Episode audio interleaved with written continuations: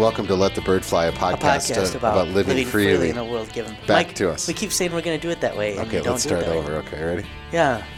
All right. Hello and welcome to a. No. You say hello and welcome to Let the Bird Fly, Okay. Hello and welcome to Let the Bird Fly. a podcast about living freely in a world given back to us. It's Mike and Wade here in the studio. What? You, what? What? Now? Are you mad at? This is Mike, and this okay. is Wade, Okay. This is Mike, and this is Wade. And we are here to discuss uh, Dostoevsky and and the gospel. We have a guest here today. His name is Ori Tomford. He is a senior at Wisconsin Lutheran Seminary in Mequon, Wisconsin. That means he's going to be a pastor in like four or five months. Lord willing, he's still got time to mess up, but it's Exactly, it's getting yep. close. So um, Ori uh, did a thesis um, on. Well, what was the title of your thesis exactly? It was the theology of the cross in Martin Luther and Fyodor Dostoevsky, the only solution for the 21st century. And so uh, I was his reader, and so helped him through that. Although he really didn't need my help at all. Anyway, I said, "You're coming on." To do uh, the podcast when you're done, and uh, you reluctantly uh, agreed to come on, and so here we are. So we are going to be talking. And uh, talking. maybe a little background, right? This thesis, we didn't have to do when we were in seminary, Michael. no, we did like a church history project, which was let's just say I did a translation for mine. that was let's just say not that you could get away without doing some high quality work. Yeah, this is um. say. I would say it's a much more directed thing. I think it's a good development that they're doing it. Some, um, I had a student this semester as well who did very well. Uh, shout out to, to Dan Schmidt. But uh, um, I'm impressed that this is part of the process now. I think it's a so that'll be our our, ma- our main topic, and I think probably we'll start is hey, what, what did you benefit from the? Tell us about the process. What did you benefit from that? And then we'll we'll get into the Brothers K and all that kind of stuff. I'm sure we'll just see how far uh, it takes us. But we do have a free for all today, and that is we're starting to ease up on COVID getting regulations. closer to where we can ease or we up, should like yeah in in Wisconsin. Let's just say in a purple state where where we do believe that there is at least a legitimate um, uh, threat in COVID nineteen.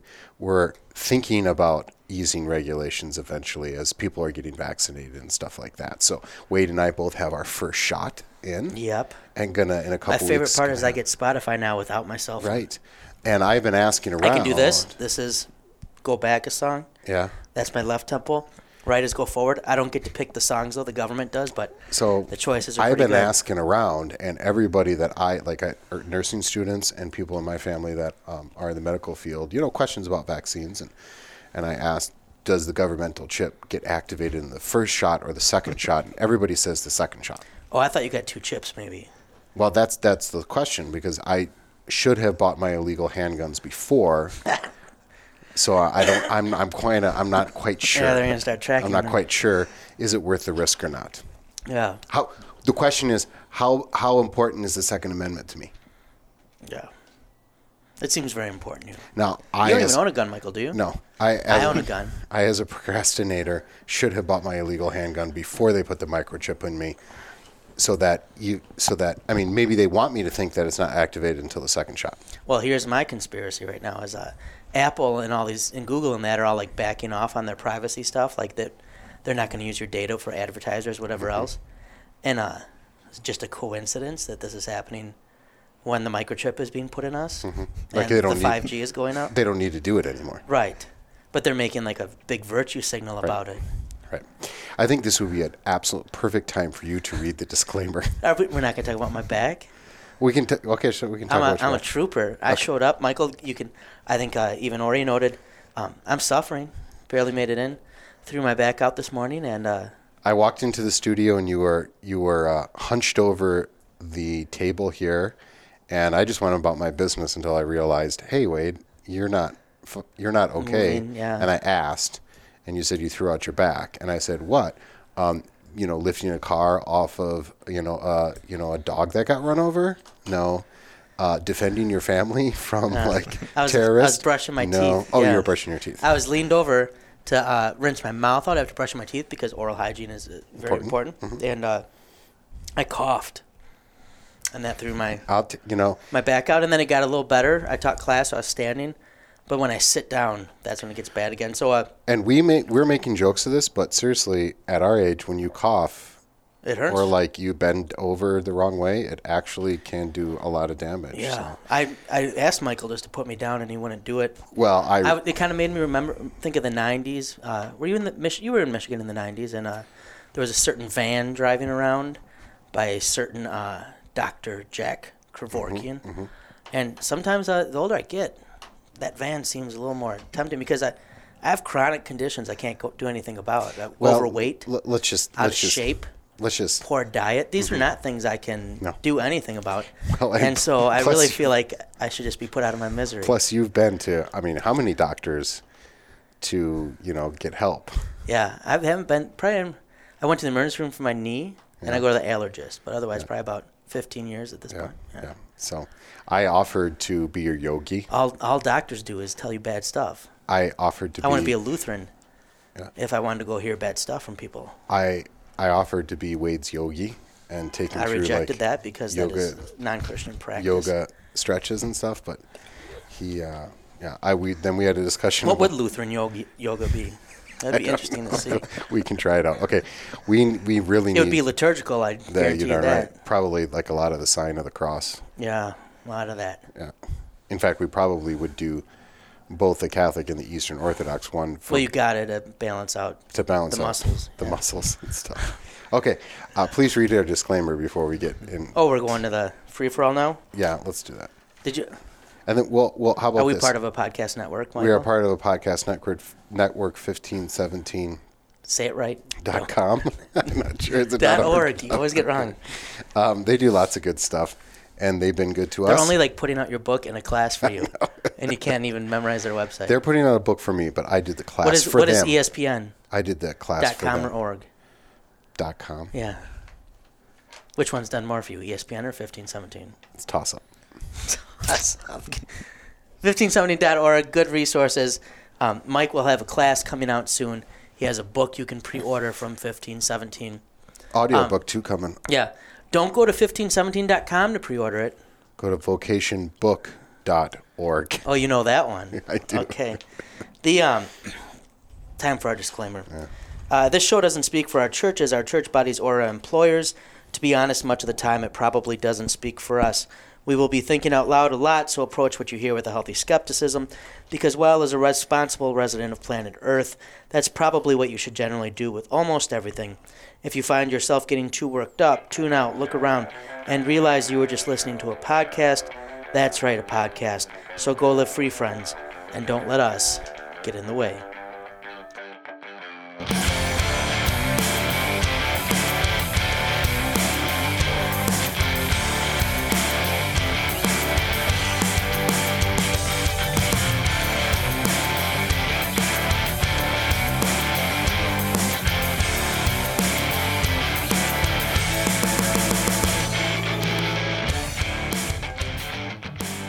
And that brings us to our free for all. And Michael, why don't you tell them a little bit about what we're going to be talking?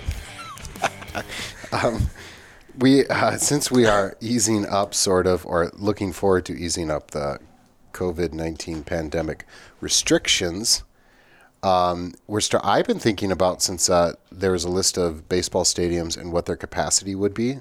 M- Most of them are about twenty five percent. So I'm thinking, should I go to our game or not? Will the tickets be more expensive or less expensive? Like, are more people going to be eager to go, but there's one fourth the tickets, or people are still going to be? So I'm thinking about what am I going to do when the weather turns nice and it's safe to go out? And so And they're saying now, even people who were skeptical before, we're hearing talk of May and June being possible return to good bits of normal. Maybe not full normal, but uh, so, it's our- coming up. So our free for all is what? What mass event are you looking forward to going to? Yeah, like a crowded place, or you know, or something that you can't do now. Yeah, no, yeah, like either because they're not being offered, or even, or even maybe the the most skeptical of pandemic people would say, you know, maybe I don't need to go to a NASCAR race. Just But now." there's there's still time to mess it up, America, and I have faith in us that we can. I've been telling my students we're getting. I ask him like, "Do you remember June? How nice June used to be? Like it's sunny out, like all the stuff you used to do in June." I'm like, "It's just a few more months. Let's buckle down, wear the mask, don't be crazy. But I have a lot of faith in America that uh, for some reason in like April we're gonna go like full my freedom, and uh, we're gonna get another spike. and then stuff's gonna happen, and people are gonna be like, "Why could we do anything?" You Yeah. said May or June, and uh, You know, th- when when this first started, one of the they said mostly about like vaccine and stuff. They said 18 months. It's going to be about 18 months. You know, it's going to be next. Mm-hmm. and fall, that was the ambitious, right. you know, hope. So yeah. it's going to be okay. So Wade, So since- assuming we don't mess it up as a country. what what are you looking for? What mass thing are you looking forward Okay. to going to? I'm going to say one that doesn't count as my official answer. Um, but uh, it'd probably be next semester, but seeing my students' faces. Yeah. That'll be a big one. Especially to tell if the sarcasm is offending or the jokes are landing. I find I really. We've had problems with that. Yeah. Like we don't feel like our jokes are landing this semester, and I assume it's only because of the masks. Yeah. But my. I think my. I wrestle with. Uh, I'd love to go to a baseball game, love to go back home, um, see my parents, go to a Tigers game. But I think even above that, I'm going to go. Uh, I would like to uh, go to a crowded Benno's. Benno's is my my bar in West Allis that I like to go to and that we used to go to. Um, I think being in a bar, maybe when a game is on, you know, you got that environment. It's kind of loud. Everybody's talking. Um, there's the one guy in the corner that just seems off, you know. Um, Is that you? the uh, and uh, maybe a game on, Okay. sitting around with friends, no mass. Um, I would put that maybe above going going to the game because I feel like there's more camaraderie in that. At a game, you're kind of seated whew, across like that. So I would, I'd maybe put uh, I would put that.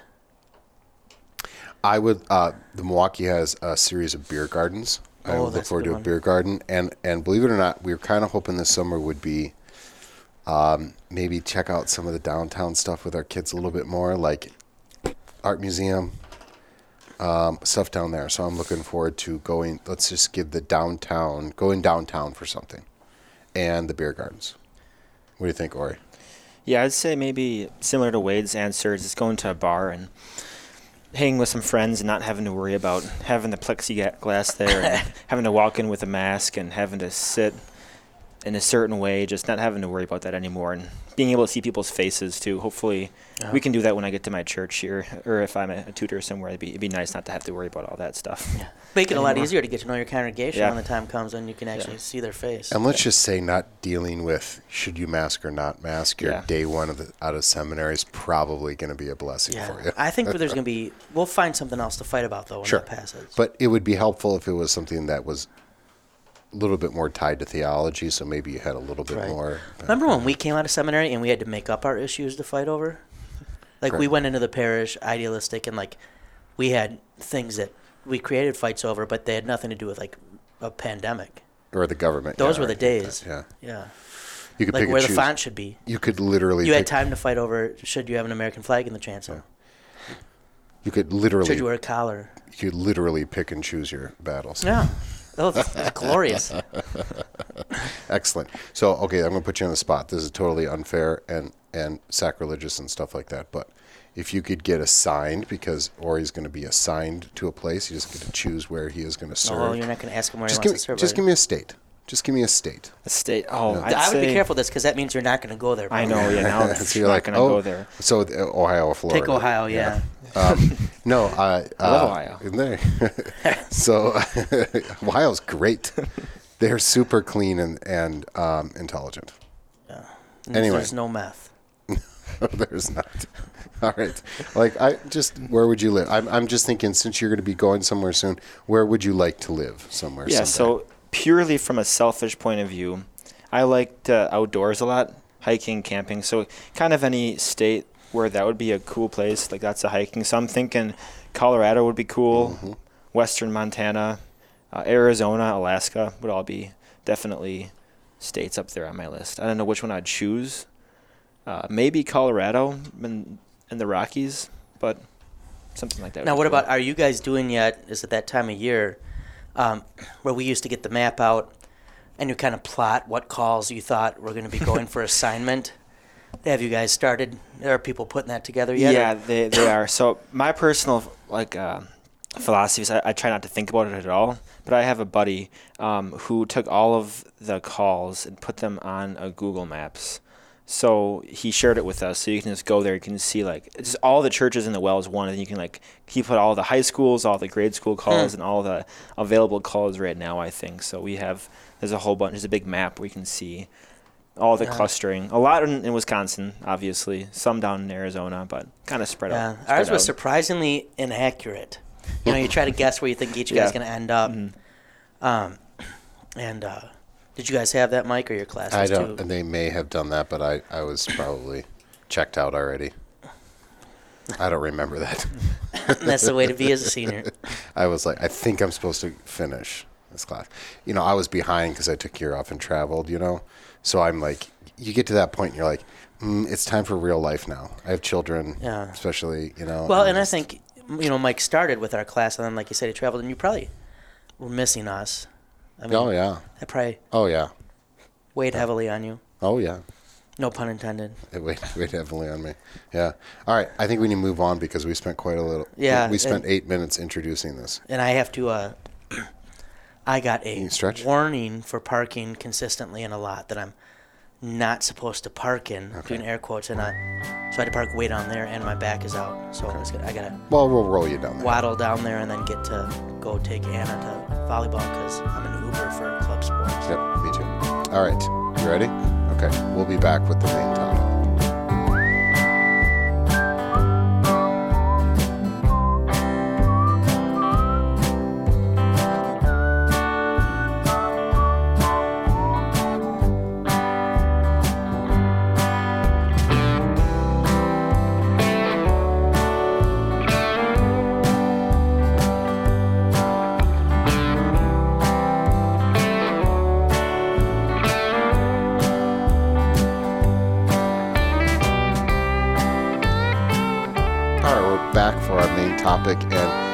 Before we get into uh, your, do we call it a project, a dissertation? What Thesis, right? Thesis. Thesis okay. is the official term. So we we for those uh, not familiar with this, this is a Master's of Divinity, so it's a master's level thesis where we, we we could safely say that. Okay, before we get into that though, just tell us about yourself. Where were you born? Where you're from? That kind of stuff. Yeah, so I was born in Minnesota, in, in Willmar. Um, my dad was a, pastor there. Then he took a call when I was, I think, around four years old to Chesaning, Michigan.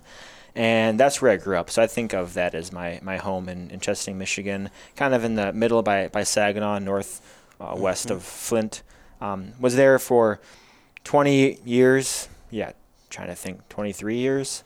Uh, went to Michigan Lutheran Seminary there for high school, then just kept following the, the route to be a pastor there. So I went to Martin Luther College, uh, then Wisconsin Lutheran College. There's that, sorry, then Wisconsin Lutheran Seminary. Then after that, uh, then I was a vicar down in Georgia with uh, Pastor Scharf for a year. That was fun.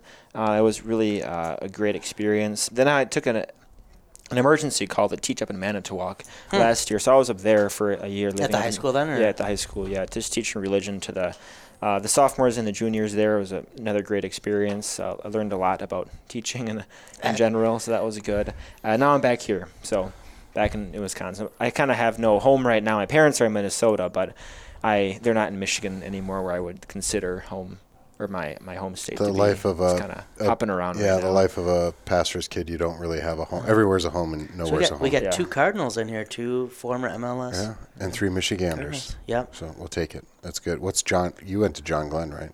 No. Where'd you go to? Man, that's insulting. Sorry, I didn't know. I went to Livonia Franklin. Oh, you went to John Franklin, Glenn not John is Glenn. Westland. Uh, isn't there two Livonia high schools? There's three. What are There's they? technically four. what are they? There's Churchill, Stevenson, Franklin, and then uh, Clarenceville was a mix. Okay. Then back in the day, there was also Bentley, where you got sent if uh, you had focus issues So, or drug problems. so uh, Franklin, what's their mascot? Patriots. Oh, really? Very Mm-hmm. nice. Did they have for your like football helmets? Did they have like the? Yep, old school Patriot symbol, and now it's although now it's a fancy F. Okay. Very nice. Anyway, so a Patriot and two Cardinals. Very nice. Yeah. Okay, so uh, tell us why you chose this topic, and then maybe just go into like, what what's the process of writing this thesis? And maybe connected with that, uh, do they give you a certain? I mean, do the topics have to be picked from a certain sphere of stuff, or do you have a lot of freedom for picking it? Because you, I mean, you obviously picked one that's not, um, you know, Not normal, one like- everybody's going to do yeah, every year, yeah. in a good Yeah. way. So Yeah. No, they, they give us a lot of freedom with this. It's pretty open. They tell you not to really do much much reading or research on it before you get to school, um, but to be thinking about it. So I would say picking a topic was, was one of the harder things to do because it's like it's so open. Well, I don't have any guidance or don't know what to pick. So I had a lot of different ideas bouncing around in my head. And it's basically just pick something, ask your advisor, and see if he approves, and you're good to go. Um, something to do with church in general or, or religion is open. So anything you can't do, you know, like some random topic that has nothing to do with church Like or religion, physics in physics. general, yeah. But if you could connect it somehow with, with religion, it'd probably be open to do Yeah. if you wanted So- to do. Once in a while, I get that. Like, I like kid in worship. They're like, "Can we do something? Can I write a paper on Melanchthon?" I'm like, "Did you write a paper on Melanchthon for another class?" like, you have to tie it to worship. Yeah. Yeah. Anyway, go ahead. although Yeah. sometimes the ones that are kind of tangential can turn out to be fun Sure. too. Sure. Yeah. Did um, why Dostoevsky? Had you done much with him before? Yeah, no, not at all. I actually um, was just looking for books to read, so I like I googled you know top 100 books I should read, and I I tried working down the list. I skipped some, did some, and this is one of the the top book recommendations. So it looked cool. Never really heard of it before. Is that the Brothers. K then? Or? Yeah. Okay. Yep. The Brothers K. So I bought it, and last year actually I started reading it. Um, and it was kind of tough to get into at first because it's it's Russian literature. But once I got into it, I was just it was it was really good. I, I, I enjoyed it a lot, and it Yeah. was um, the message that it, I I read in it. It was just uh, I took a lot from it when I was reading it last year, um, and it was very deep. You know, it's it's one of the, the deepest, uh, most significant books I guess I've ever read before. So I just I enjoyed it. I didn't even think then to do a thesis on it, but I was just kind of thinking of ideas, um, and what I could do, and I kind of came up and talked about it with some profs. Um, thought about it some more, then decided to try and do something. I think Professor um, Berg, you said that maybe tie it with Luther. That was an addition that you had, had suggested, which is a great um, suggestion too. So I, I Yeah, and I think just because you're you're dealing with you're dealing with some of the the tougher questions of pain and evil and suffering, and uh, you know, I think Luther Luther had some unique ways of looking at that, and so then you have a- a unique way from literature, but then a, a, a unique theological perspective too. I thought to tie it tie it in would have been pretty neat. So Well, yeah. and uh, um, so for the the Grand Inquisitor section of the Brothers K, I use that for ethics, and uh, this is when Ivan and Alyosha are talking about, and Yeah. um, uh, Ivan gives the this story of the Grand Inquisitor. Um, Dostoevsky wrote that after reading a fair amount of Luther, so it's interesting to see how the the freedom talk that makes its way in there. Yeah. Um, you know, people will say Dostoevsky was not uh necessarily a, a fan of Luther from the perspective as he saw all Western Christianity as being kind of this foreign and Jesuitical thing. Um, but it's interesting to kind of see how that maybe played in in, Mm-hmm. in that uh, in that section. Um, should we talk about Dostoevsky just a little in general? yeah, what, sh- go ahead. All right, you want me to go, or, or I don't want to steal from anybody? Or Well, why, why don't you give us what you what what what you think uh, our listeners would would need to know? Oh Or- man, yeah. So I watched um, at Great Courses Plus. This Russian lit professor kind of had five lectures on it, so I learned a lot of the bio from there. And I think he's different from Tolstoy because because Tolstoy was more. Yeah, I, I don't know if I'm right here. I'm not at all an expert, but he's a bit more upper class maybe, or a um, bit more like refined. Where Yeah. uh, where Dostoevsky is more like from the from the peasants, not really from the peasants, but a bit you know more from the common class. And he kind of went through a period of where he I don't think he was ever an atheist, but he got involved with a very socialist atheist group in Moscow. And at one point, I think he was on trial to to be shot. And he said it was one of the most impactful times of his of his life. He was going to get shot. he ends up in the gulag, doesn't he? Yeah, in, in, in the gulag, and then they don't shoot him. At the very like uh, last minute, a messenger they rush out and they say, "Hey," and and uh, Yeah. they cancel it. So then he th- he he thinks he's gonna die, and then he doesn't die, but he's sent to the gulag still, and that was also very in, impactful for him too. His time there. Yeah, and so he has this encounter, or he's in, he's very involved in this kind of like socialist movement. But this will be before the October Revolution and Bolshevism and Menshevism. Yeah. So he kind of gets to go through that and think through that before what will come with the Soviets, you know, later.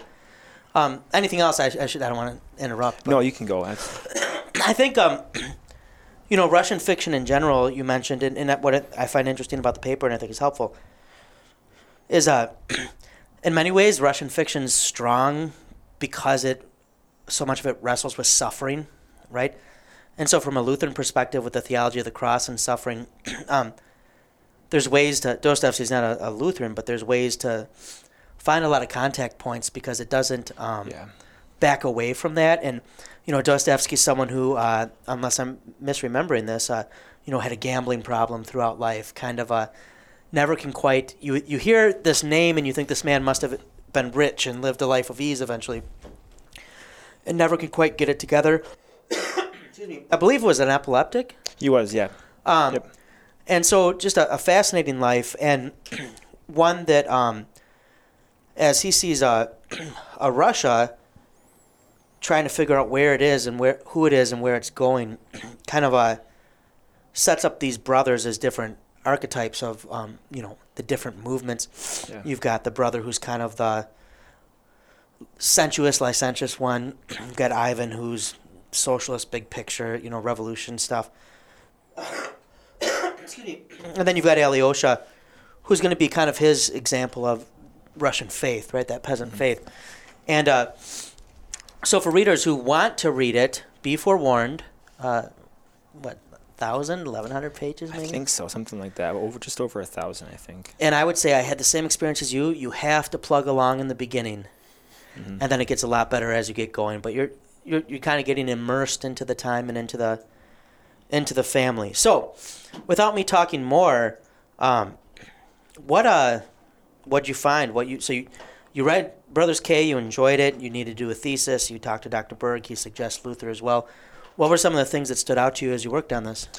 Yeah, so I, the main thing that stood out was kind of what my thesis actually is, where we have all of these problems that might seem complicated in the 21st century and we might think it's different, but really the culture we have now is kind of similar to what Dostoevsky had back in 17th, I think 17th century, uh, century uh, Russia, where you kind of had this In the movement to- 1800s? Yeah. 1800s, yeah, sorry, um, to pull away from Christianity and to kind of set up your own system of thought. Mm-hmm. So I guess one of the most impactful things was he was dealing with the same problems that really everyone else right now is dealing with. How did he ad- address it? And, and the only real answer to, to that is the cross of Christ. That's what Dostoevsky was proposing. Maybe not as academically as Luther was in his works, but he was still saying this is the only answer uh, for life. This is the only way to make sense of all the suffering, all the death, all the injustice that's happening. Uh, and that seemed to be the same thing that Dostoevsky was saying as well. And I think it uh, one of the things I think that's exciting about a thesis like this is it's particularly helpful in our own day because I mean, if you're on social media or you're watching the news, uh, we are presented with suffering and injustice and all these things again and again. And everybody, well, almost everybody at some point ends up falling back on a dogmatism. There's almost no way of escaping it. so it can become, um, you know, uh, kind of a critical theory. It can become a some other meta narrative. It can become um, American exceptionalism, you know, or uh, you pick it of this. It can become capitalism. It can become socialism, and uh, and what Dostoevsky reminds us of is, uh, I think, in part, that all of those things lose sight of your neighbor, right? Um, Yeah. so your neighbor just becomes part of a grander cause.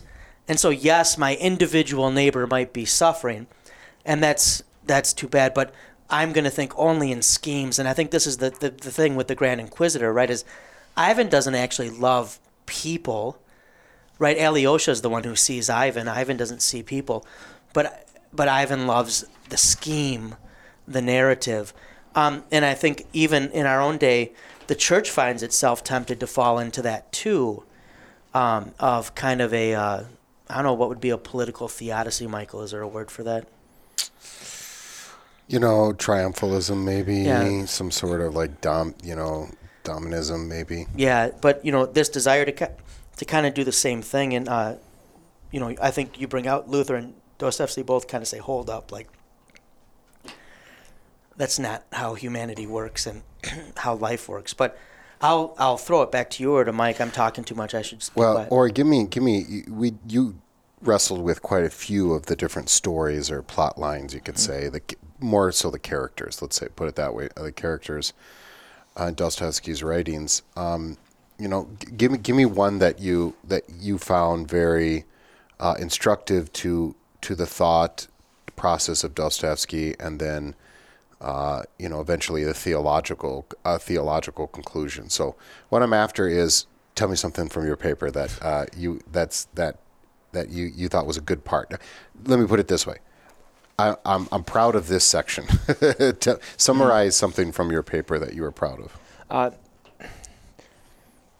so to kind of key off something you had said, uh, Wade, before of that love that we're that Christians are, are, are kind of called to have. One section that kind of jumped out at me from the book was Alyosha's talking with Ivan, and Ivan's talking about loving your neighbor, and he said like that's something I can't do. I can love your neighbor in the abstract. He says Yeah, like the he says because they have faces. yeah, because they have, you know, okay, like that guy over there, I can love him. Okay, love my neighbor, I can love that guy over there. But when he gets close to you, Yep. when he like stubs your toe or he bumps you in the street or he he sneezes on you and his snot's kind of on you, then like that's when it's that's when I can't I can't love my neighbor. When you then. can when you can smell somebody, that's Yeah. when it becomes difficult, Yeah. right? Yeah. I don't know who said that. Who talks about smelling somebody like that? Like I can't remember. Um, it's not coming to my mind right now, But, but uh, I know what like once you talking can smell somebody, that becomes very problematic. Yeah. Okay, go ahead. Yeah. So like the the core that I, I quote this a um a couple times is Father Zosima saying to Alyosha, "Love a man even in his sin, for that is the semblance of divine love and is the highest love on earth." So it's yeah, taking someone and loving them even when,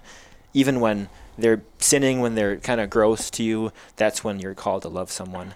Um, but that's kind of like the natural result of Ivan. I, I think Ivan's one of the most important characters in the book because he's he's it's a very powerful argument. You know, it's not just like where Dostoevsky has Ivan be kind of an idiot and doesn't know what he's saying. And we talked about we just talked about this with the book of Job in our Old Testament class. How Job's friends are actually have, they have some pretty good things they say sometimes. So Ivan's arguments are pretty powerful. Um, in fact, uh, the the Russian professor I was I was listening to um, said that that was kind of Dostoevsky's point. He was trying to make the best atheist argument he could possibly make. He's not just a foil. Yeah, it's, it's not just a foil. And actually, I, I read that some people actually think Dostoevsky, uh, that Dostoevsky was atheist. He was he was secretly an atheist because Ivan is so uh, persuasive. And, and other, others have called those two chapters, the Inquisitor and Rebellion, where Ivan really kind of crystallizes his argument, like the best anti-Christian arguments that exist. Um, which was really fascinating. I could kind of see that when I was reading it; they were very powerful. Um, and then seeing how Dostoevsky counters Yeah. and shows how those arguments fall and they, they fail um, Yeah. was for me one of the most Well, play play along that. T- tell me what, in, in a nutshell, Ivan's argument, and then Well, how- and just briefly with that, to contact Martin Luther, you know, Luther does the same thing when he's arguing against other sources. He says, publish the Quran, right, so that we can um, talk about it and, and show where its errors might be.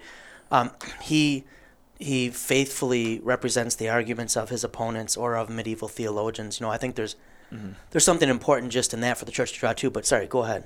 yeah, I mean, t- tell me about the argument, and then and then the uh, the counter argument. yeah so one of ivan's maybe more famous lines is he says something i don't have it right in front of me but he says like it's not god i reject i just want to return my ticket to him Yeah. so he's saying like okay god like I, I get it. Like there's supposed to be this divine being that's that's created everything, but I just don't want to be a part of his system. Mm-hmm. Because his his first chapter is is rebellion, where he's saying like, okay, let's say adults they suffer horribly. Well, they deserve it maybe because they've done things in their life. But how about Yeah, kids? yeah. So he, he has all these examples of kids. I don't know if they're true, Dog but gets eaten by dog, or children, child gets eaten by dogs. yeah, yeah. he hurts his master's dog, and the dog sets, or the master sets his dogs on him. There's a girl that has feces covered and stuffed in an outhouse by her parents, Yep. left outside. A, a baby who's gets his brains, its its its brains blown out by soldiers as the mother watches. Yeah. And Ivan says, like, you know, any god that's going to build his edifice, his structure on that, no matter what, like, I don't want to be part of that system, no matter what it is. Um, any any kingdom that's built on that unjust suffering, I, I don't want to be a part of it. Because I, I want an answer to injustice. Then he goes on to the Grand Inquisitor, and that's a chapter that I kind of, it was probably the hardest part of, of my paper to write because there's so many different takes on Yeah, that chapter. yeah. Like it's, it was tough trying to touch it with like a 10 foot broom and still kind of like, okay, I'm going to kind of present it, but not get too wrapped up. And I want my whole paper to be on that chapter. And I think basically what he's doing is he's, is, is the Grand Inquisitor is, is saying this is what we need. Man has to replace God in life um, because Jesus messed up. He was supposed to actually give us free bread, free things, um, so that um, man doesn't need to live with freedom. Mankind wants to be told what to do and not and not think. They don't like freedom actually, um, and to be told, and that um, drive to think for themselves sometimes and to apply truths to their life. Man needs somebody to take care of them, and, and the best person is, is a man, is, is is me, and not God. Yeah, and I think um, that's where I always think Dostoevsky reading Luther maybe shows itself a bit in there. But yeah, I mean the Christ returns and they end up crucifying him again, or not crucifying him, but they say he needs to be executed to die. This Grand Inquisitor, Yeah. and he says it's for the sake of of the people, right? The people will gladly trade their freedom for bread, hmm um, which I think is. Uh, I mean, an argument since the fall into sin that you know one one could uh, one could make. Well, I, someone needs to do a book tracing the Bible through all the times, especially the Israelites, but also in the New Testament. How qu- we don't do very well with freedom, No. you know, um, and the title could be, you know, you brought us out here to die in the desert, right? Yeah. We don't do very well with freedom. Yeah, and, and part of the reason, um, I mean, as the, the very title of the work shows, um, this freedom comes with suffering, right? The uh, Grand Inquisitor is trying to promise people bread and security. Um, and in a fallen world, uh, you know, like you say, Mike, when you talk about vocation, right? If, if we want to be, as Luther says, to venture all things, it's to make yourself vulnerable. It's to put yourself at risk, to, to love your neighbor who may in turn suffer or hurt you, or um, it's not easy, right? It's it's easier to remain detached. I think we see that in our own day, where some where we often would prefer online contact with people versus real life contact with people because real life contact with people, um, as Ivan says, right, they have faces, or as you were saying, like they they smell perhaps, um, and uh, and I think that is part of what the freedom that Dostoevsky's getting at, and I don't think it's very far at all. Um, from what Luther gets at with his doctrine of vocation. You can go anywhere you want, but uh, tell me about Dostoevsky and the gospel. Does he get the gospel? Um, where are some times where he tough does he pull does he pull it out? I mean, I it, it's it's hard. Like you said, I like that. You know, how do you how do you how do you deal with this with a ten foot pole without getting wrapped up into it? How how, how can you not? How do you not bring your presuppositions there? Yeah. So you're looking you're looking for law and gospel because you're you're a, Yep. you're a good Lutheran boy. Um, so, but is there something there, right? I we, I recommended a book, Dostoevsky and the Gospel, right? So, Helped a lot. it's a great book. so um, you know, tell me what what what do you? Because I think that's something that's a touch point in today's world too, where in our in our culture you still see the desire for the gospel, right? I mean, it's just a natural desire for forgiveness, love, acceptance, all this kind of stuff. So, tell me about Dostoevsky. Is is could Dostoevsky be a good Lutheran?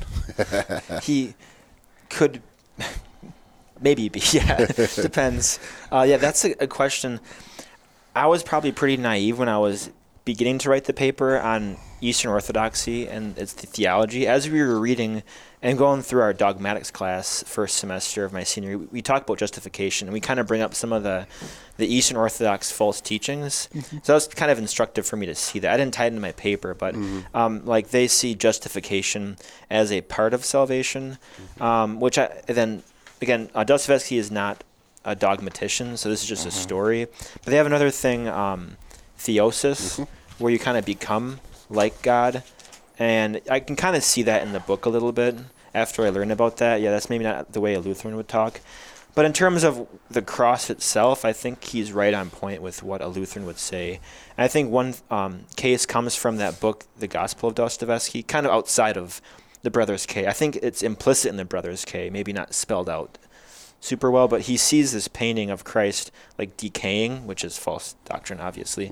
But he he he loves it, um, and he's so overwhelmed by it. He almost his wife thought he had an epileptic seizure from seeing it, um, because of what it showed him, like Christ suffering, being bruised, his face was all bloody and smashed up, and that showed Dostoevsky he was he was human.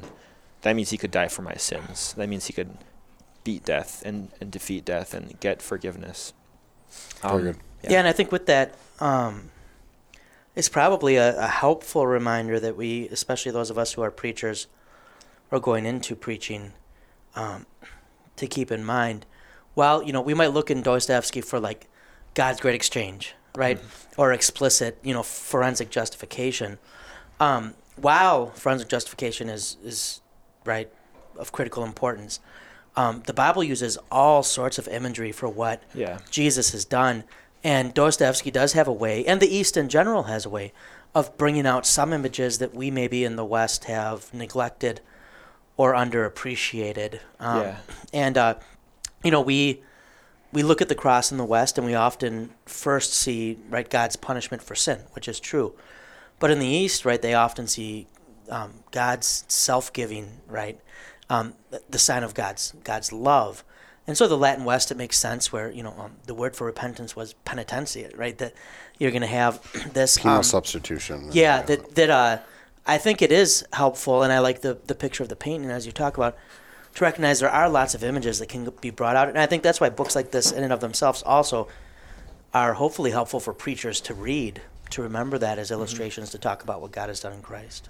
Yeah, I know one big picture that the Eastern Orthodox uses, like uh, Christ as the victor, is so you see the cross in his victory. I, that's true for us too. That's that's definitely true in Dostoevsky. Was the joy that Alyosha finally feels, um, just the joy the cross gives, and the fact that death is, death has been conquered, death is destroyed. We have the cross. We have eternal life. And that's that's definitely explicit in Brothers K. Maybe, um, you get, unless you guys want to go somewhere else, maybe go through some of the characters and how they were kind of representative. You you had mentioned like uh, representative of Russia in the 19th century, um, but you kind of played around with the idea of how these characters maybe have an application to 21st century man, right? So maybe I don't know if that's putting you on the spot too much, but say this character kind of this is the person that I um, that that that I think a modern day Ivan is or a modern day whatever. Yeah. Would that be helpful to kind of just go through those main characters? Yeah, sure. Okay. Um, so one, the the first one I talk about in my paper is is Grushenka, Mm-hmm. um, and I think And maybe a little background for those who've never read this. You know, like a brief. What is Yeah. this character about? yeah. So I, I think her name in, in in Russian means like succulent pear. I think um, because she is like this. I think 22 year old young woman that Dmitri, the oldest brother, is just like head over heels for. He wants to marry her, but so does his dad. And this is where I think like Freud loves this book. um, but like they both are going, so the dad and, and the son are both going for the same girl, and she kind of is playing both of them, trying to get money from them because it was kind of like the custom would give gifts and stuff. So she keeps getting gifts from both of them, playing with them, and she's kind of portrayed as like a temptress. She's not the most upstanding person, uh, and that's how she's ex- she's portrayed throughout the whole book. And, and she wants to get Alyosha. That's kind of hinted to. She wants to seduce Alyosha and corrupt him too. But finally, um, after Alyosha shows Grushenka love, like while she's trying to seduce him, he- shows her genuine Christian love and concern, um, then that kind of like that hits her, and she she switches, and then she's this kind of a turning point for her in the book, where now instead of being this like kind of self-seeking temptress, now she is um, she's uh, more kind. She is arguably she never has like a, a Christian confession, but you can kind of see the gospel is working on her, um, and that's kind of I compared that to like a coworker you have that just doesn't care about the gospel and they don't care about changing their lives like Grushenka didn't. But what do you do with someone like that? Do you just like talk bad about them when you get home from work? Do you kind of ignore them? Do you just kind of talk down to them? No, That's what I do with Mike. no, you, you show them I am a temptress. the succulent pear. Very- um, no, what you do is you you keep at it. You keep showing them love, and you actually, like Alyosha, are, are concerned about them um, and their actual well-being, and you keep engaging them and showing them love. Yeah, and I, th- I mean that's the thing with Alyosha throughout the book that always strikes me. Is it's sincere love. Yes, Yeah, I exactly. mean, yeah. people can tell he's in, he's invested in them. Um, yeah, and I mean, isn't the story of the father and the son chasing the same woman that it's pretty identifiable with I think most people, most fam- But Dimitri then is the the sensualist, right? This is the brother who who takes after his father yeah. um, in that way, in a, in a certain way, Alyosha and uh, Ivan are rebelling, right? That, um, Yeah, they are, and that's kind of From the their book upbringing. too. Was like they they see that and they don't want Yeah. to be a part of that. So who's next? So kind of like going off off, off Dimitri, um, I say uh, that he'd be um, next. He he's kind of the one who okay maybe he like grew up Christian. He knows there's a God, but he just doesn't care. So it's um, that he's so concerned about chasing after his own what he wants. Maybe trying to say, well, I don't. Um, maybe it's like the the person you know that says. God just wants me to be happy. God just wants us to be happy. That's the highest good in life is being happy, which is exactly what the sensualist uh, Fyodor the father and Dmitri the son are like. And what happens with them is again Alyosha keeps at it. I think Alyosha is the only character that Fyodor the father likes because he's the only person who's nice to him. Uh, everyone else doesn't like him, and Fyodor nor he knows that. So he he likes Alyosha because Alyosha shows him love and concern. Dmitri likes Alyosha a lot because Alyosha actually talks with him, takes time to to rub shoulders with him.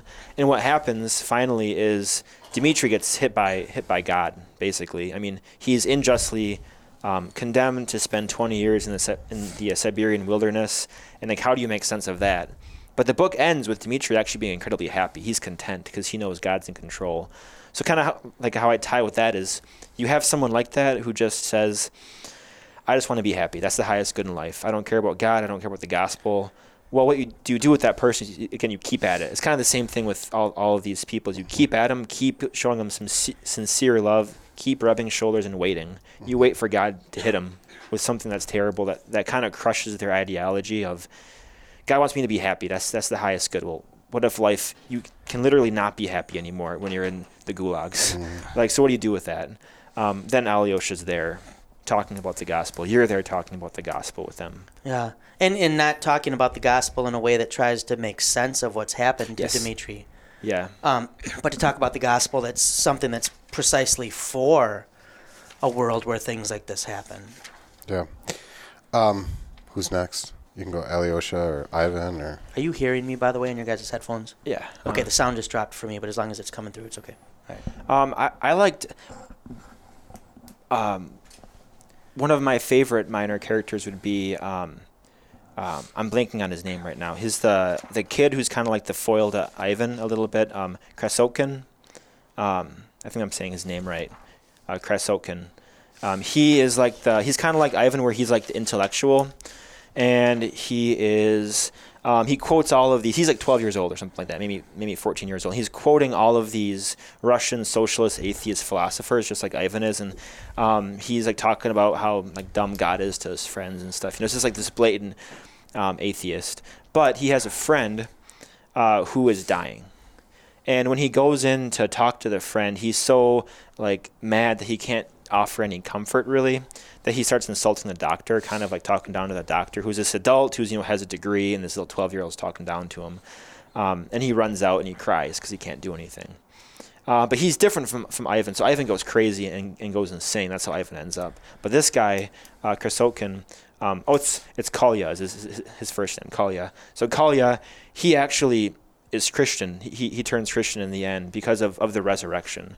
Um, and he's, he, he says, oh, I can see my friend again, even though his friend dies. You know, there's, there's not a happy ending. His friend dies, but he knows he's going to see him again. And that's like the last paragraph of the book, which is the most beautiful uh, part, I think, almost. So I compare that to, like, again, you have a friend, a neighbor, a family member who is like they're intellectual. They they they know their stuff, and they're they're kind of hardcore atheists, maybe, or maybe they're they're kind of you know set. Yeah, Christianity is kind of kind of dumb. I don't like it that much. What do you do? Um, again, Kolya respected Alyosha because Alyosha always listened to him. He says at one point, like Alyosha, you're the person who treats me like I want to be treated like an adult, because he wants to be treated like that. And Alyosha treats him like an adult with respect and shows him sincere love. then when the opportunity comes to share the gospel, um, Alyosha does that, and it, it works with with Kolya. What um, maybe just in general, uh, I think something that you that has come up when you, you keep talking about Alyosha and these individuals is listening. um, what as you read the novel, or as you've thought through these things, I think um, as as preachers we're pretty good at talking, um, and I think we come out of the seminary pretty equipped to talk, right? I mean, and oftentimes seminarians are better preachers than the person out 10 years in the sense of uh, they've got their manuscript memorized they're very disciplined about doing text study stuff like that um, i know for me the parish had to teach listening i'm guessing maybe a little bit for you mike what um what are the things what stood out to you about Alyosha's approach and just listening in general right and and listening to people say very wrong things you know and not jumping in always with a correction um, anything from that, that Yeah, so I'd say exactly that. That struck me too as I was reading Alyosha. You kind of follow him. Uh, Dostoevsky kind of follows Alyosha around as he's talking to all these people. Alyosha goes to Ivan, then goes to Dimitri, then goes to this person. And like, what's surprising is how many like how passive Alyosha really is. Like you said, he's not trying to prove a point a lot of times. He's just listening, and he asks questions, and he acts, and he's actually like surprised. He um, gets in it, or he he shows the same emotions the person he's talking to has. So is he doing ac- active listening? Um, and maybe kind of being passive sometimes. Um, you don't have to always prove a point every single time you talk to somebody, um, which I need to definitely learn too. Um, so yeah, just just the active listening and being being sometimes even passive in the conversation, letting the other person talk, and always just showing respect to the person you're listening to, no matter what they say. Uh, so what, why don't we con- just continue? I mean, what are the last couple characters that, that you use? Just I mean, you don't have to expound too much, but just to Yeah. kind of complete the process. I mean, we've talked enough about Alyosha. or and anywhere else you want to go Yeah. with it if we're missing something Um, Yeah. Uh, so the last person that is like I kind of had four caricatures at the end of my paper: Grushenka, Kolya, Dmitri, and the last one was actually Alyosha himself. Um, kind of the place of doubt, or a, a, a Christian who's struggling with doubt. Obviously, doubt isn't the essential part of faith. Faith is trust. So doubt has no has no place in that. But Christians doubt um, because we're have an old person living in us. So what comfort does that give us? Um, and I guess one conclusion I, I drew from this was the the beauty of mystery. Um, this there's some things we don't know, and so Alyosha he has his father die, his or his his church father die, who's his his role model, and he starts decaying fast. Actually, which means A he's like sign, a yeah. bad sign because they usually waited if the decay was delayed, and that means they were going to be a saint. But his father started delaying really fast, so all of his enemies were all happy. So that make, makes Alyosha kind of like go off the deep end for a couple pages, um, and he's wondering why did all of this happen, and how he finally makes sense of it is he sees a vision where he sees his this father Zosima in heaven at the the banquet of Cana, and he, and there's joy there. So God wants us to be joyful. He sees the Son of God, Jesus Christ, and he he, he kind of makes sense of all, all this. Oh, I- I'm going to heaven. Like I'm going to see him again. There's going to be joy at the end of life. So even though we have this doubt right now um, that we can't always make sense of, um, what helps us to make sense of it, which is in the Bible too, like Psalm 73 talks about that, um, is that resurrection and the end game kind of. And and Luther talks about that too, as helping with doubt and, and questions that we have, is keep the end game in mind. Um, are your first like are your first sermons at your new parish going to be like, as Dostoevsky said? yeah, I'm gonna quote. I'm gonna quote him to my, my new members someday. yeah, yeah, that's gonna that's not maybe not gonna go over very well. um, tell me about the process of the paper. What did you learn about it and about yourself that that you thought was beneficial? Yeah, so um, it was just a good experience to dive deeper. So I, I think I wrote, what's the final page count here? Like 47 pages, which is just way more than I've ever wrote before. Hopefully, I never have to write that much again. um, but it was just good to kind of dive into a project like that and kind of get used to it because at some point as a pastor you'll have to write conference papers and stuff so it's good to get experience to do that and sure. kind of have this project you have for a couple months that's hanging there Yep. I just can't knock it out in like a week or two, like I, you, you could with maybe a shorter paper. Um, and all this stuff that uh, that I learned in this paper was a takeaway for me too, as well. Just dealing with doubt, dealing with society, seeing the cross as the answer to suffering and death and all that. Yeah, and. I would hope, and you know, I just it would be my I'm hoping to, to make it up when you guys are presenting because I, I would like to see um, Dan present. So Yeah. maybe make him a little extra nervous. um, but I, I really like this thesis process they have you guys doing, and I would hope you know, as you're out, my encouragement would be to all the guys, find other stuff like this to do in the midst of parish ministry too, because it will keep you sharp. It'll make you a better preacher, better teacher. I, um, Sharp and fresh. you know, you're out a few years and it gets really easy to um, get stagnant. And I, I would say with your paper, you've clearly shown you can do good and thoughtful work. Like, it's it's nice to have some guys who can find a kind of find niches to to bring stuff out of and it, and it makes pastors' conferences way more endurable too, because it's not just guy assigned some guy assigned a paper that he doesn't want that I think you're gonna say enjoyable, but that would be an exaggeration, right? Yeah, Just- but no, I, I think it's been good work, and I, I hope you and I hope Dan and others will. Um, it's kind of good sometimes to get drawn into these projects, even if it's just for your for your own sake. I don't know. You can disagree with me, Mike. No, I think like, it's but- fantastic to get lost into something, um, and you'll see. I mean, that that's I kind of made a joke like about you preaching every other sermon and uh, referencing Dostoevsky, but you're going to think about Dostoevsky Yeah. for the first couple years and beyond, and that'll be a good thing, as long as you you know don't let everybody know that you're talking about Dostoevsky. Yeah. Um, but but to get lost in in those things and and um, I, I think what Wade's after here is you can get lost into something for a while, and that's a good thing, and that will color the way you look at all theology, and then. The, the point is then not to get stagnant, go on to the next thing after that, right? Right. So, um, and you'll correct yours. I mean, that's it's a good way of self correction, right? Um, to to see different points of view, especially okay. Here's an Eastern Orthodox point, uh, just Yeah. East in the general, right, rather than West sometimes. So that's pretty good. So, yeah, Maybe I'll. If you guys end up, did you guys get your days you're presenting yet? Yeah, we have the March the dates t- the 23rd to the 25th. Yeah. Do you guys know your d- times? No, we there? learn that next week. All I think they're gonna. well, when you the guys find, schedule. maybe I'll have to. If you guys are on the Let's same day, we can maybe go up. we up, can go maybe. up there and. Uh, road trip it up there. stand in the back Dan and throw Dan's tomatoes very at good us. too. Is on technology and the use of it, and uh, but uh, I think I get my shot, the second shot. also I mentioned the podcast. He seemed a little nervous. He said you were nervous too, but I can't tell. You did very Oh, well That's already. right. That's right. Definitely Yeah. was. But, uh, Well, if if Wade and I can do it, I think anybody. it's been a while since it. I've been up to the seminary. Yeah, we could do that It's a great place to go. if it if it Yeah. if it works out time wise. I think I'm still allowed there. Yeah. Yeah. I think so.